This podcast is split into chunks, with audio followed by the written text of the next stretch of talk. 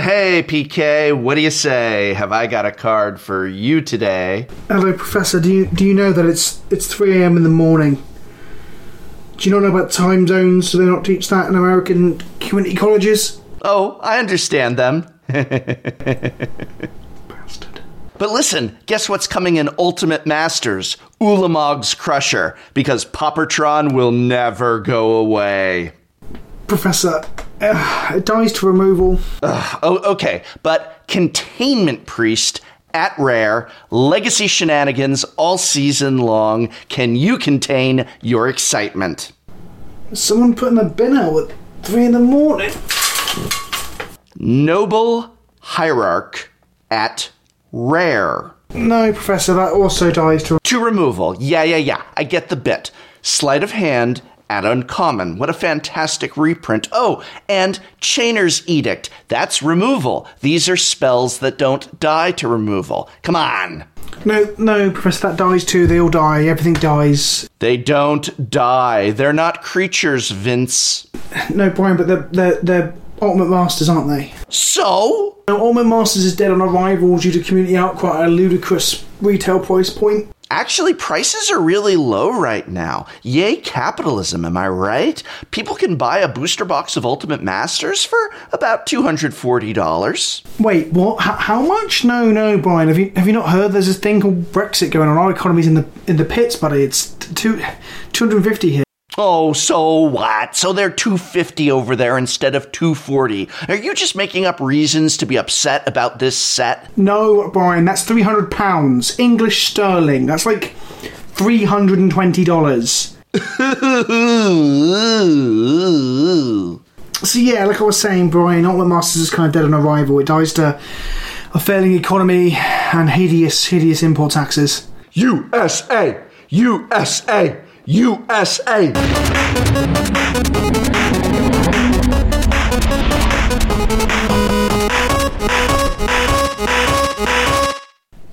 Hello, boys and girls. It's me, Vince, also known as Pleasant Kenobi on the internet, and welcome to episode two of Dies to Removal. This is the Professor's new video podcast, of which I am the co-host. I don't really need to give him any introduction, as you, I'm sure you know who he is, but uh, my, my co-host as such is Brian, the Professor from Tolarian Community College.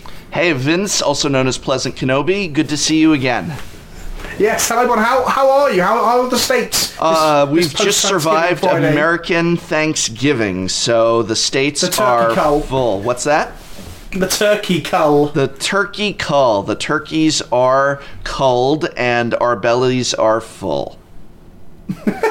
So let's um let's talk less about turkeys today and probably talk about things that people want to hear about, which is Ultimate Masters. I've heard that's quite a popular topic for Magic players and Magic content creators right now. Have you heard much about this at all? Yes, well, I've heard a few whisperings. I think I may have made an offhand remark in one of my videos about Ultimate Masters, but this week we got the full spoiler for it, and so what better opportunity than to dive right in and uh, discuss our reactions to what is in this set?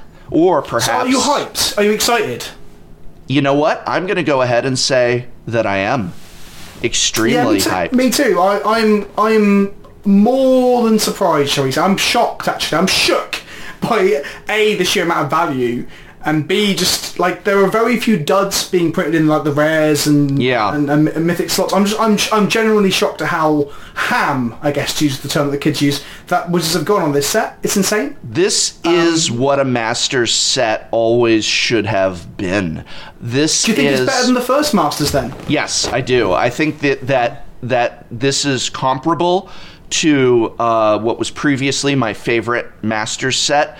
Uh, Modern Masters too. 2017 was my favorite. Uh, that was the one with the Fetchlands and Liliana Oh. of the Veil and a lot of other high price cards in it. That was the one where they finally reprinted Damnation. But I mm-hmm. actually think that Ultimate Masters may, in fact, be in isolation, just looking at the cards included, may actually be my favorite Master set. And the or or I should clarify, may actually be the set that I think they did the best job on in terms of meeting the mission statement of including cards for modern that are needed in modern as well as some of the other That's non-rotating really formats. interesting. 'cause yeah. So, so, so, is, so is Modern Masters 3 or, or 17, as it were, the moment prior to Ultimate Masters, was that your favourite because of meeting that mission statement or because of the reprints in it, or was it your favourite for gameplay? Oh, I don't was care the about- gameplay not factored into that? I don't care Ah. one bit about gameplay. I, I draft these sets. I do some sealed with them.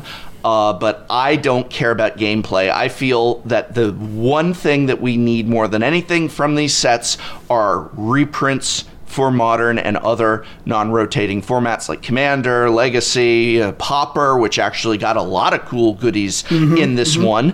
And I don't care about gameplay if that first primary criteria has been met. So the reason I liked Modern Masters 3 or 2017 is because it had cards that needed to be reprinted and people now were able to get them. The fetch lands uh, uh, a lot of other in-demand cards that had gotten way too high and i think ultimate masters does this even more so. Yeah it doesn't have the fetches but it has just about everything else Do you think they're saving the fetches for something else? I don't know what they're doing with fetches. I feel like we could do an entire dies to removal on just fetch, fetch Oh, episode on lands. fetch lands. Because I was thinking, there's, there's certain cards, fe- fe- fetches, um, we'll talk more about in a moment, surgical extraction, Right. um, horizon canopy. There, there are certain cards that, oh, just kicked my camera. Sorry for the viewers at home, just got a bit of a shaky camera.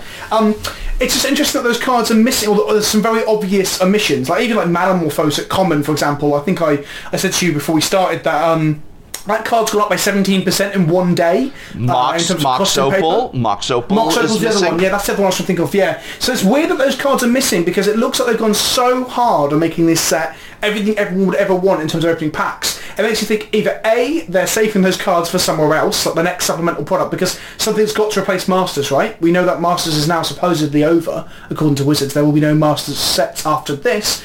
Or, or does it tell you something about perhaps the next the next new format doesn't have fetches? Uh, Are fetches the thing that they're wanting to like move away from, or or, or, or with Mox Opal, is Mox Opal coming for a banning? Do you, the things do you start asking. believe, do you believe, I want to start with this, do you believe a word Wizards of the Coast says?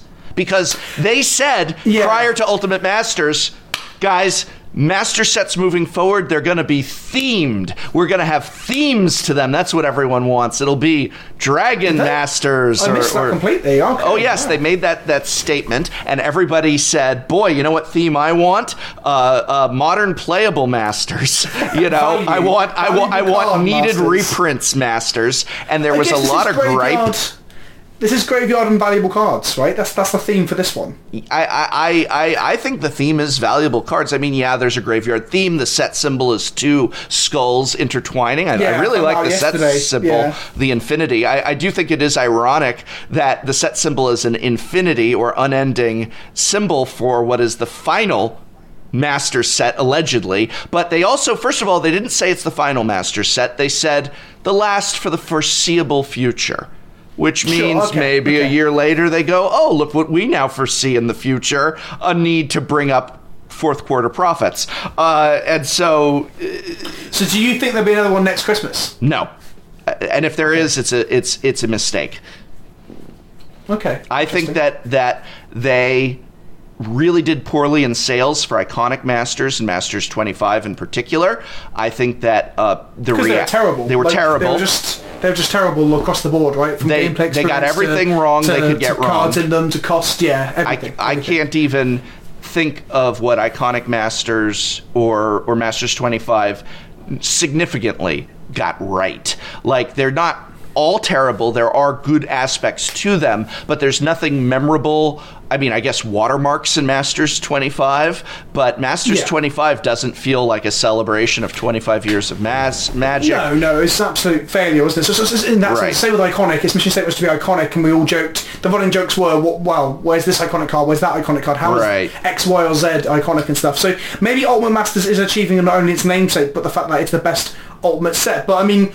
Do you, do you not think it's weird? Or, so the question I was going to ask you, not weird. Do you think it's a little bit? Um, is it mismanagement for Wizards to allow Ultimate Masters to come out, and obviously it's going to hit the regardless of the cost of the, the packs and what you can get them for, which we'll come on to in a moment. Right. Cards will decrease in value because people will crack these. Like people will crack these. Good. Do you think it's mismanagement in a lot of ways for cards like Fetch Lands and Surgical Extraction and Mox Opal to be missing from them? Is that mismanagement? Is that just a byproduct of the like, secondary market? I How think do you feel about that? I think at this point it is painfully clear that Wizards of the Coast could not put everything that needs to be in this set in this set or they will not under any form of duress that it's simply the impossible to ask for by the way instead of the uh, uh, man lands these should be the fetch lands by the way mox opal should be in here instead of whatever the, the lowest value mythic is Yeah. in here.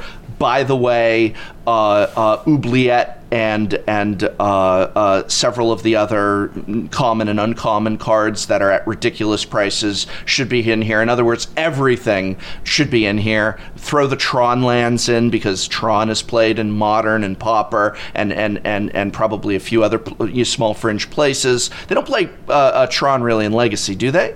Or is, this Tron? No, no, no. there's, tw- no. there's, there's tw- 12 posters the equivalent. Right, Although some players have played Tron and done very well because a turn 3 Karn is good in almost any format, apparently. Right, right. But basically, I think this is as juiced as they can go. This is this is, I believe, the number crunchers have said this is the most juiced master set. Yes, It it's got the highest EV by a massive margin. yeah, which means it's the most juiced product Wizards of the Coast has ever made. Uh, I uh, guess the point I'm making is that, and I guess you are right. They can't, they can't throw the kitchen sink completely into that. There's a thing such as reprint equity. They need other things put in other supplemental products further down the line. The next conspiracy three set will probably have Yeah. uh, the cards that I've just mentioned in them. But I guess what, what I'm trying to say is, or what I was trying to allude to, and you're, you're, you're making the point for me as well, is that, that this set can't fix the pri- previous mismanagement. It can only look to do better going onwards. Because I guess M25 and Iconic Masters shows that they were mismanaging reprints, and Ultimate Masters kind of shows they're willing to, to actually really realistically sort out the reprint issue. Only if they raise the price, and and and that's Oh, yeah, again, exactly. and and that's the biggest problem with this set. It's funny how I mean I did it. I did joking aside. I did a video on Ultimate Masters, and I have a lot of people who say I did a video that was was saying Ultimate Masters was trash. And actually, I said in the video that the set looks. This was before the spoiler, but that the set looks so far to be golden. It's the the cost of the oh. set that is- laughing at those comments. yeah, When it's like I said, this then read some of set's the comments, I was like, amazing. I said this is set looks I amazing, but I, I, I can't get over the uh, expectation of what I'm supposed to pay for this. And I think that maybe this is not a solvable problem. I mean, you say to me, we have to save equity for supplemental products, and I say say to you, like they did for the previous commander precons, you know, because God knows they sure put equity in those. oh no, Absolutely wait, they right? didn't. I, I mean, they they will never put. The commander precons should each have a couple fetch lands in each box. That solves the fetch land problem. But Mm-hmm, they, they say we can never do that. Uh, uh, uh, we c- can't put fetch lands into standard. We can't put fetch lands into precons. We can't put fetch lands have only been in one out of how many now? Six master sets.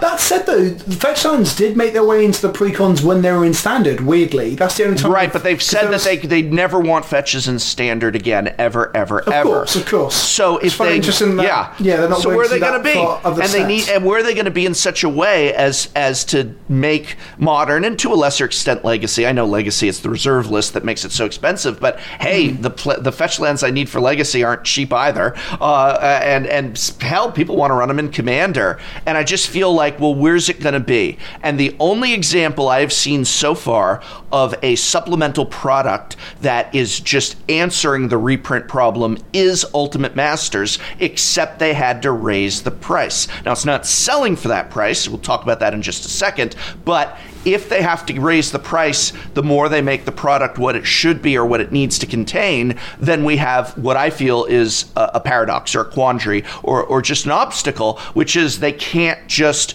reprint the cards or they won't just reprint the cards. And as much as we and a lot of the community scream, we want these reprinted so as to lower prices, it's just due to equity, due to EV, due to this stuff, they're not going to do it.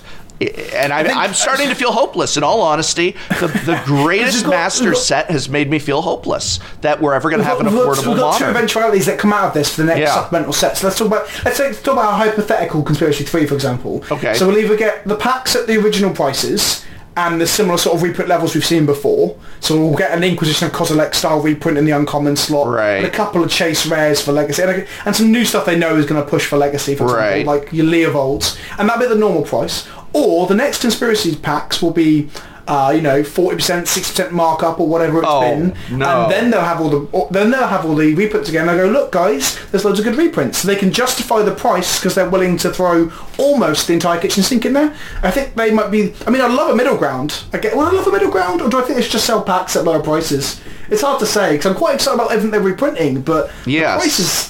The Raising the dirty. price on conspiracy would be a huge mistake because conspiracy Battlebond is the 2, draft. Battlebond set. 2 will yeah. be forty percent, forty percent more dearer, and then all these these uh, in my local area, there's some fathers that draft Battlebond with their kids. They have they have, they have parent and child drafts, Right. and Battlebond 2 will come out, and I'm like, oh, can't do that now because it's just it's just, Yeah. just too expensive for a little. And that's what I think the big draft. contradiction is, and I, it sounds like we're starting to transition into price. Uh, so, I mean, we're agreed this set is is really great. That a- anybody who is angrily saying Ultimate Masters is a disaster or is trash cannot possibly be talking about the included reprints because this is the most Mm-hmm. juiced set ever. So their animosity is coming from the cost, and Yeah, so in terms of that cost, if we hit a certain point where we are just asking too much money, it doesn't matter how much value is in there for the general public. Because at a certain point that dad and the kid that you have discussed even if you say to him hey pop yeah drafting Battlebond with your kid now costs $500 but you're getting $500 in EV in this it's amazing and it's it's he's like I can't afford it well but look at the value I guess you don't know math or basic economics and there's a certain point where what we need are packs to be 4 bucks where that's what it costs that's already expensive uh, uh, that's already a lot for Yeah, yeah. a draft That's a- with that's a your lot for a hobby. That's a lot for a hobby. a lot and, And so the thing is, like, I got to a point where I didn't. I would go to draft. Maybe this makes it sound like I've got more expendable income than some viewers. So I'm sorry if this sounds like that. But like, it got to the point where with normal draft prices, as I got into the point where I had disposable income as an adult with a job, before content creation even, because I'm probably a lot more skint than I am now. I'm doing full-time content creation. But I would just go along to a draft and be like, okay, I can pay this. It's like the price of a cinema ticket, maybe a bit dearer. I don't mind if I open complete trash in terms of rares. I'm just going to play the draft environment and get four hours of fun out of it, hang out with my friends. I might walk away with some value, but the value is an added bonus. Where when you get the price points to the point they are with Ultimate Masters, the, and they were with the old, Master sets, if you walk away without opening one of those valuable rares, it's a super big feel bad. And Oh, that yeah. stops people from just doing the draft environment. Absolutely. And then then you look at I just spent two, three hours on a draft that cost me 40 $50 and I ended up with the dud mythic, the dud rares, of which the previous sets had quite a few. And there's certainly some in here, but for the most part, even some of the lesser valued rares in the set and even uncommons are still ones that are played in modern decks. And what really got me mm-hmm. excited was I felt like, I mean, name a modern deck besides Tron, and a lot of the components for that deck.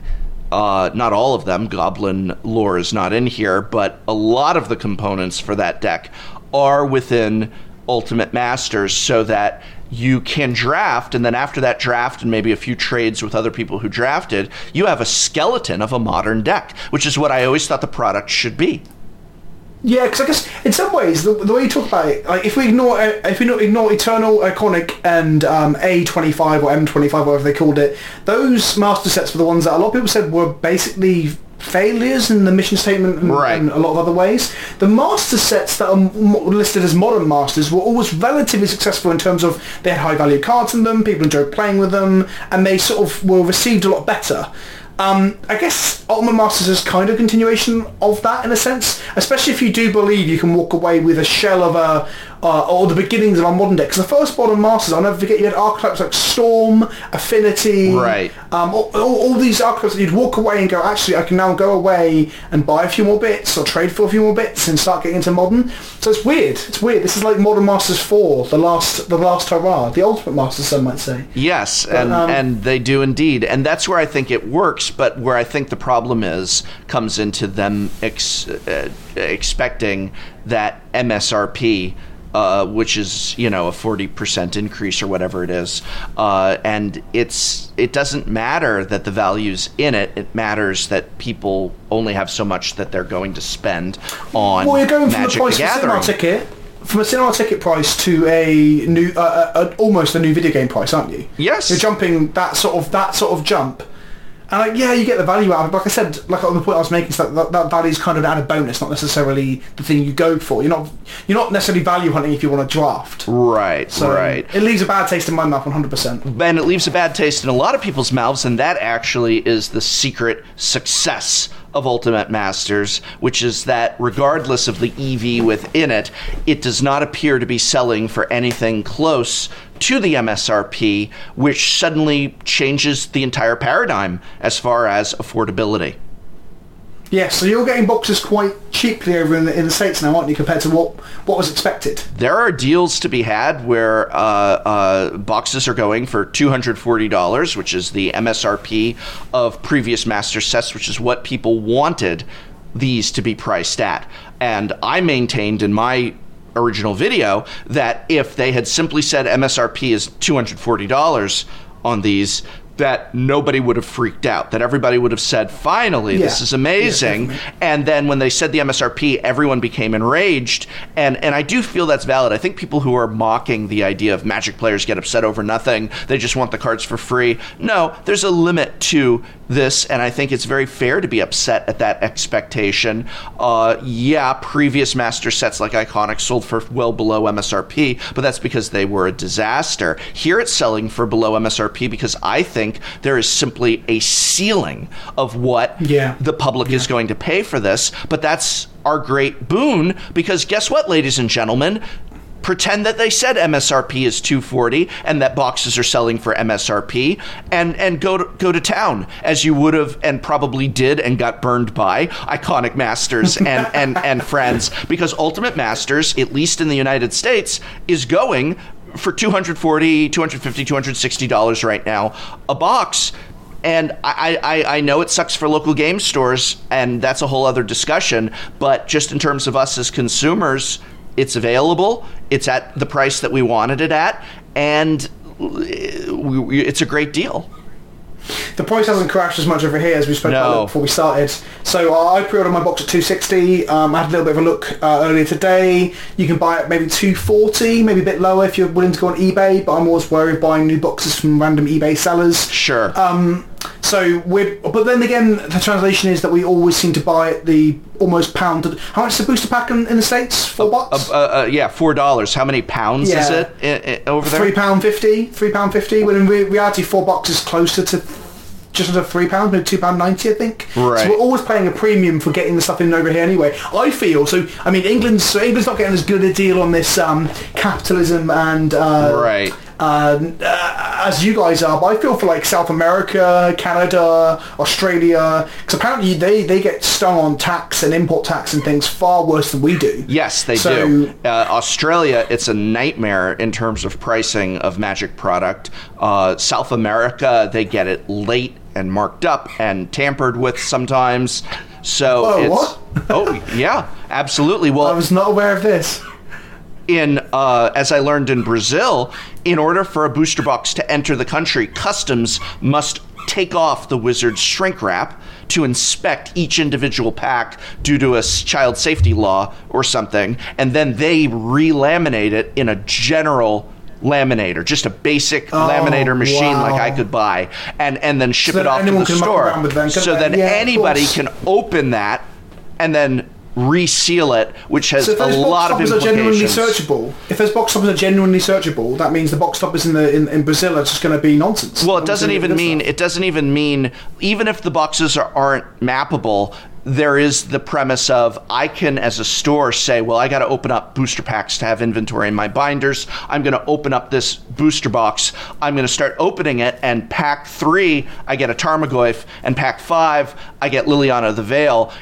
I know that it's highly, highly unlikely that there's any other mythic value in that box. That that there were that there that there was probably only one more mythic in that box, maybe two, and that they are not Tarmogoyf and Liliana of the Veil. They, they might be some of the lower end ones. There's it's not a certainty, but just with that knowledge, I can put that box aside, open up another box, mm. and then I hit Liliana or I hit Karn, and then I just take some packs from that box, which I know don't contain Karn now, and put them in the first box and then relaminate it, and and someone's going to open that and they're going to be like, I got one mythic, and it was whatever the the angel. But remember, kids at home and, and, listeners, Magic the Gathering and opening packs is not gambling. Remember right, as we, right, as right. we discuss all these possibilities and probabilities of opening expensive cards and stuff, it's not gambling, not at all. No, no, no. And and there's a second. The oh, there's that. a secondary market. I, I don't know about that secondary market. well, you know, right, right. So, but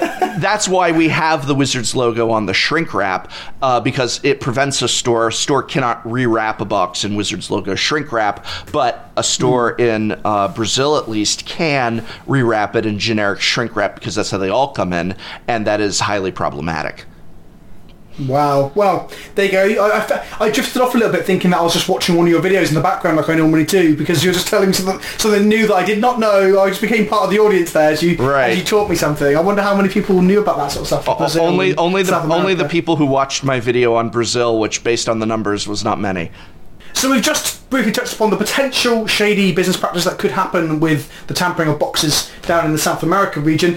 It brings us quite nicely, almost like a segue almost, onto uh, another topic that we want to cover today, which is the idea of um, inverted commas insider trading in the MTG finance community. There was an example this week where somebody had um, uh, supposedly proven that they had sources within the content creation community that told them about a preview card that was very, very expensive at the time, um, so they could ship those cards off before the reprint happened and the price crashed. Um, the reason this is considered to be unethical is because it's just not fair on other people doing the trading. It's it's illegal in actual um, uh, regulated markets and regulated industries like finance, but in MTG Finance, because it's a kids' card game, it doesn't really matter.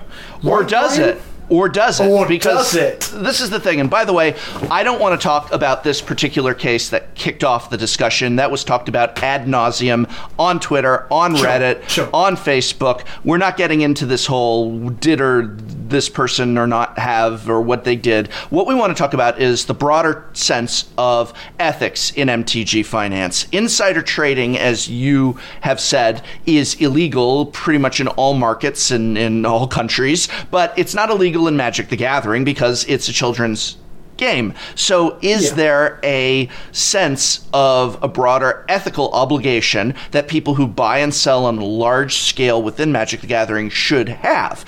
If insider trading is illegal because it is bad for business, then should large volume MTG finance entities, organizations, and individuals accept and acknowledge that this sort of practice is ultimately bad for the game, bad for their business, and not engage in it? Or is it just a children's card game? They don't have any obligation to anyone.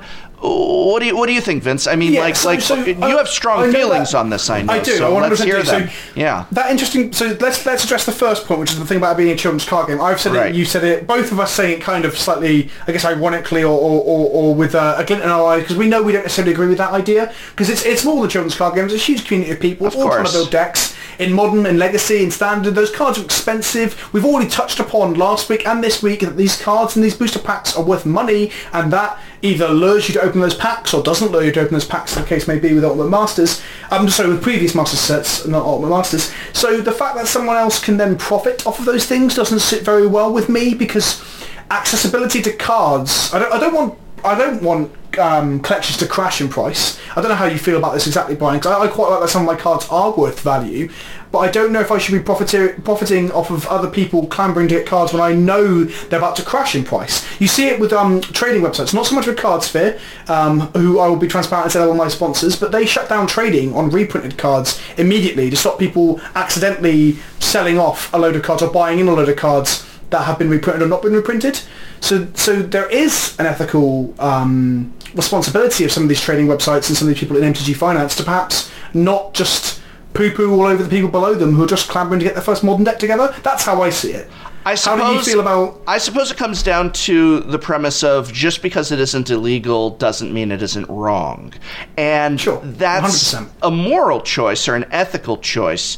Uh, uh, and it's it's not something that has a clear answer, though I do think that uh, the company that you mentioned is not the only, CardSphere is not the only company No, that has that practice. I'm pretty sure TCG Player, who is not a sponsor of this channel or your channel, but who we, we know about, or uh, in in the UK, it's Magic Card Market EU, right? Mm-hmm. I, I- of believe the both of them have similar safeguards where they recognize that if I list a, a card and then that card gets reprinted and I end up taking a, an unexpected huge loss due to an immediately shifting marketplace. That yes, I perhaps had a personal responsibility to be more attentive, but they are going to recognize that it's better for their business to offer some safeguard for this. And, there, and there's nothing wrong with protecting people inside these inside markets or inside industries. Like you said about being more attentive. Like there is an example. I won't go into details about what what side it is or anything like. 'cause we're not here to like you know poo-poo people's names and things. Right.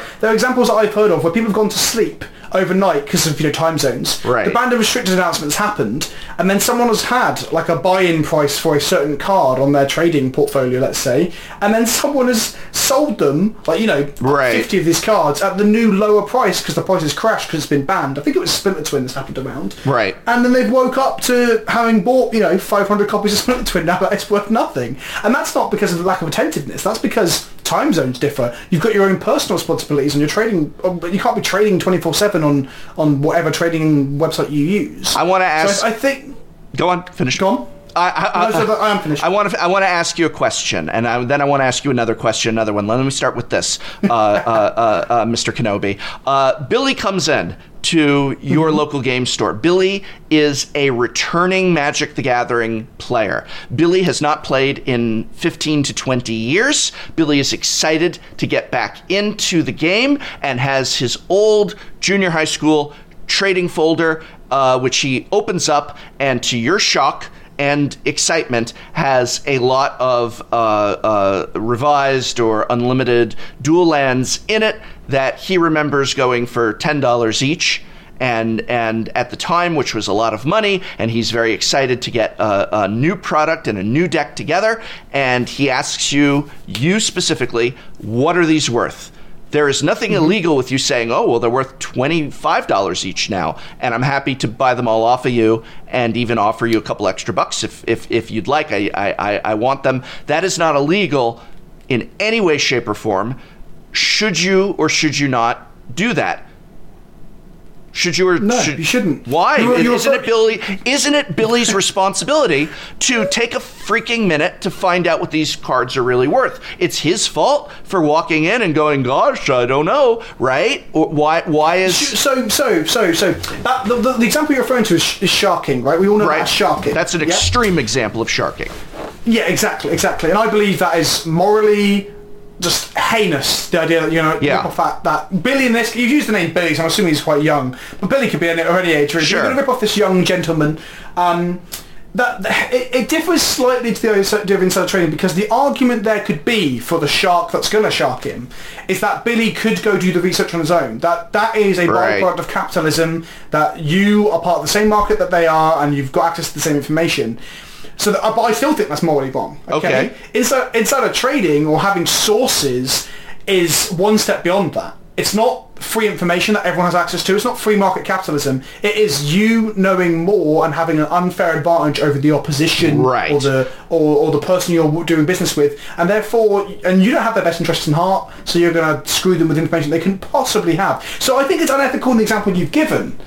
Right. well, I want to extrapolate it to escalate. I was gonna. I was going to escalate it, and and Oh, and then sorry, I yes. just- That's fine. But now, but along those same lines, then let's say that I am a a business that buys and sells magic cards, and Wizards of the Coast has made an error in terms of the background check for one of their uh, people that work in the printing warehouse. And this person who works in the printing warehouse has uh, taken a sheet of mythics and rares from the newest master set into the next room and taken some photographs of them.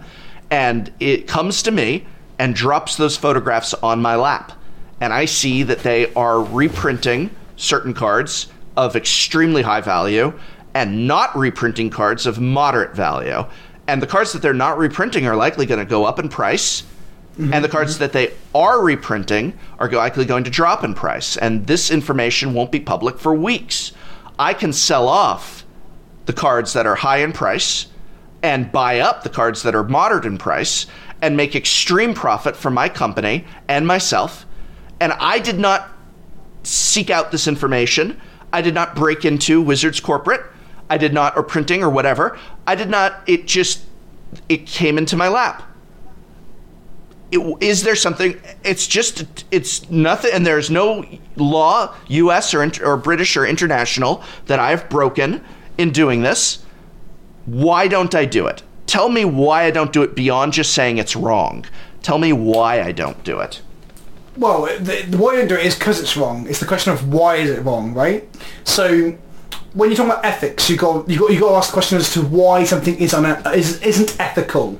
So in this case, it's that thing I mentioned. I don't know if I mentioned it now or before we started the call, but about about fairness, right? Right. So you're you're t- getting an unfair advantage of that information, and you will benefit from it this time. But will you benefit from it in the future? Will you be at a disadvantage from it in the future? Will you buy in a load of cards from a, a fellow stock keeper or, or store that will then crash in value when they get reprinted because you didn't have the information further down the line? So that's that's exactly why that sort of that sort of practice is not legal in the stock markets and such. But because we have no regulation over MTG finance whatsoever, it's perfectly fine to do it here in, in terms of the law. But again, it's kind of making sure that your marketplace and making sure that the game itself remains healthy. And long term, if you indulge in those sort of practices, it's not going to be. You're getting short term gain in many ways for potential long term pain when the game crashes, the bubble bursts, or on a smaller scale, another store gets the advantage over you because they have the information that you don't. Sure.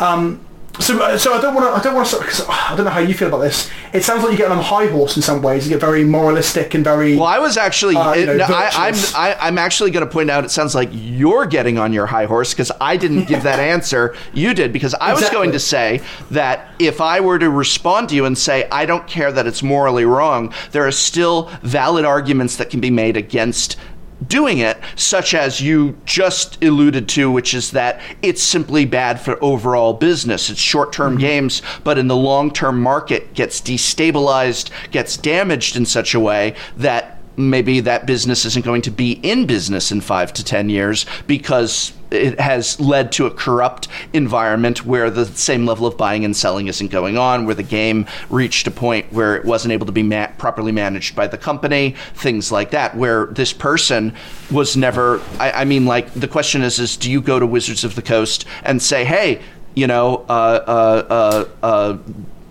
I can't say Bill Aries. Uh, my name's Billy in this example. Uh, uh, uh, Joey Charles. Jo- Joey, Joey. Joey Kowalski uh, in in shipping just came with this information. I have no obligation to say that to, to Wizards of the Coast. It's their damn fault that it happened. But do I go to them anyway because I recognize that catching this person is going to be better for the long-term stability of the game, exactly. which I make my which I make my profit off of. And now that has nothing to do with ethics. That has to do with my own self-interest. But that it can be in my self-interest to be honest Well, and there- and, and to, to, to do there's the right thing. Ethics there, isn't there? Because if if you are willing to destabilize a, a, a game and its surrounding market, and also um, hurt players who are, like I said, players are going to buy into things when they're worth nothing uh, five minutes on the line, you know that's going to happen. That is an ethical responsibility, right? Right.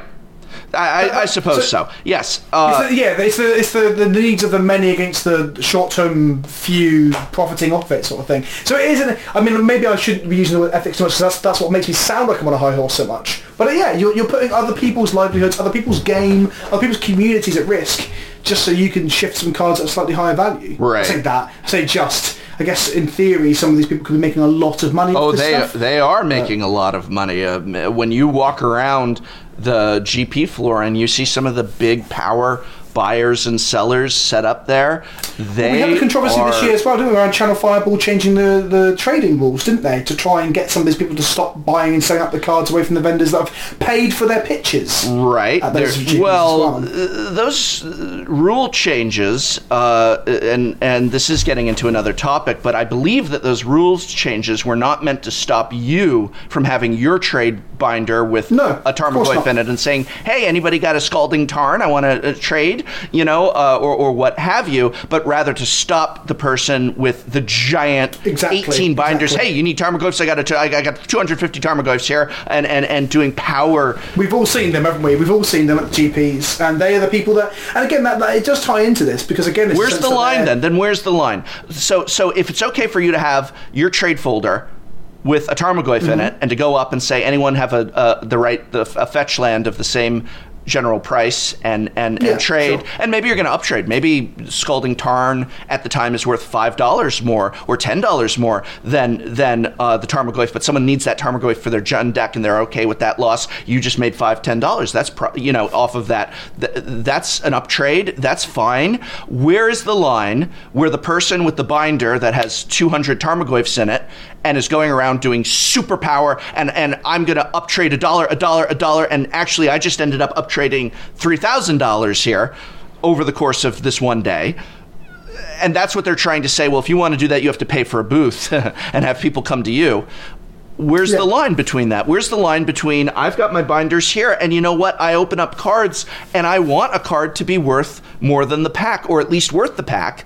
And I don't think there's anything wrong with that. And I want that card to go up in value if I save it over time and it's played. And I don't think there's anything wrong with that. But w- at what point am I a MTG financier of a, a, a big level that suddenly I have responsibilities. Uh, uh, what what is that difference between going back to my original scenario of I'm just in the shop trading cards and some kid doesn't know what a dual land is worth to I work for the equivalent of Star City Games or Channel Fireball or or Card Kingdom or a sponsor of this channel TCC uh, or or whatever and uh, uh, and I have an ethical quandary on my lap. Where is the line?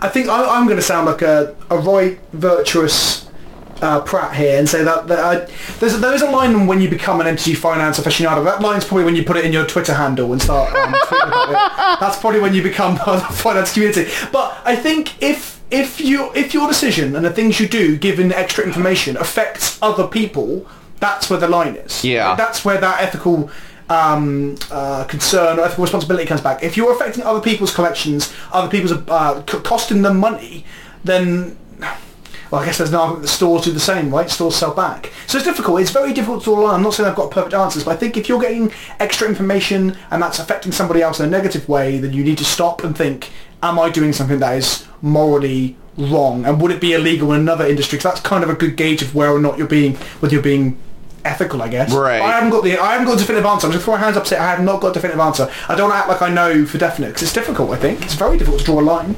So let us know in the comment section below what you think. Do you think we've waffled a load of toffle today? Is that even a term? I don't know. But let us know if you think we're talking nonsense about the ethics of MTG finance. Let us know what you think about the value of cards. Do you think your collection should hold a huge amount of value? Do you think they should reprint cards into oblivion but have limited edition ones that are worth more money? Just just let us know what you think down below. Also let us know if Brian talked over me too much this week like he did last week. I definitely did not talk over you too much this week, and I will say that it, it, it in your question of is this a term? If it is goofy and silly, then it's at least a term over in Britain. So Wa- Waffle the toffle. That's Waffle the thing that I'm coining. That sounds- that sounds British. Sounds very British.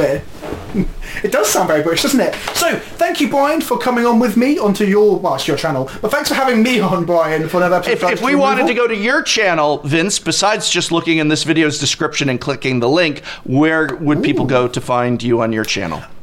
So you can go to youtube.com forward slash pleasant kenobi or twitch.tv forward slash pleasant kenobi. I uh, make legacy, modern, cube, uh, a bit of Mermaid Basic coming up as well. I play loads of different stuff over on my channel. I'll be playing more standard soon as well. And I stream uh, at the moment once a week, but soon I'll be streaming three times a week because I'm a full-time Wow. content creator. Full-time. I'm a- Welcome. I'm a real content creator. So uh, yeah, That's where you'd find me. Also Instagram, Facebook, Twitter. But those two, other two are more important to actually see the marvellous content that I make for your perusal. Brian, where would you find... Just, oh, hang on. You're already there. You're where you're already where you would find me. So wherever you go, wherever you go, there you are.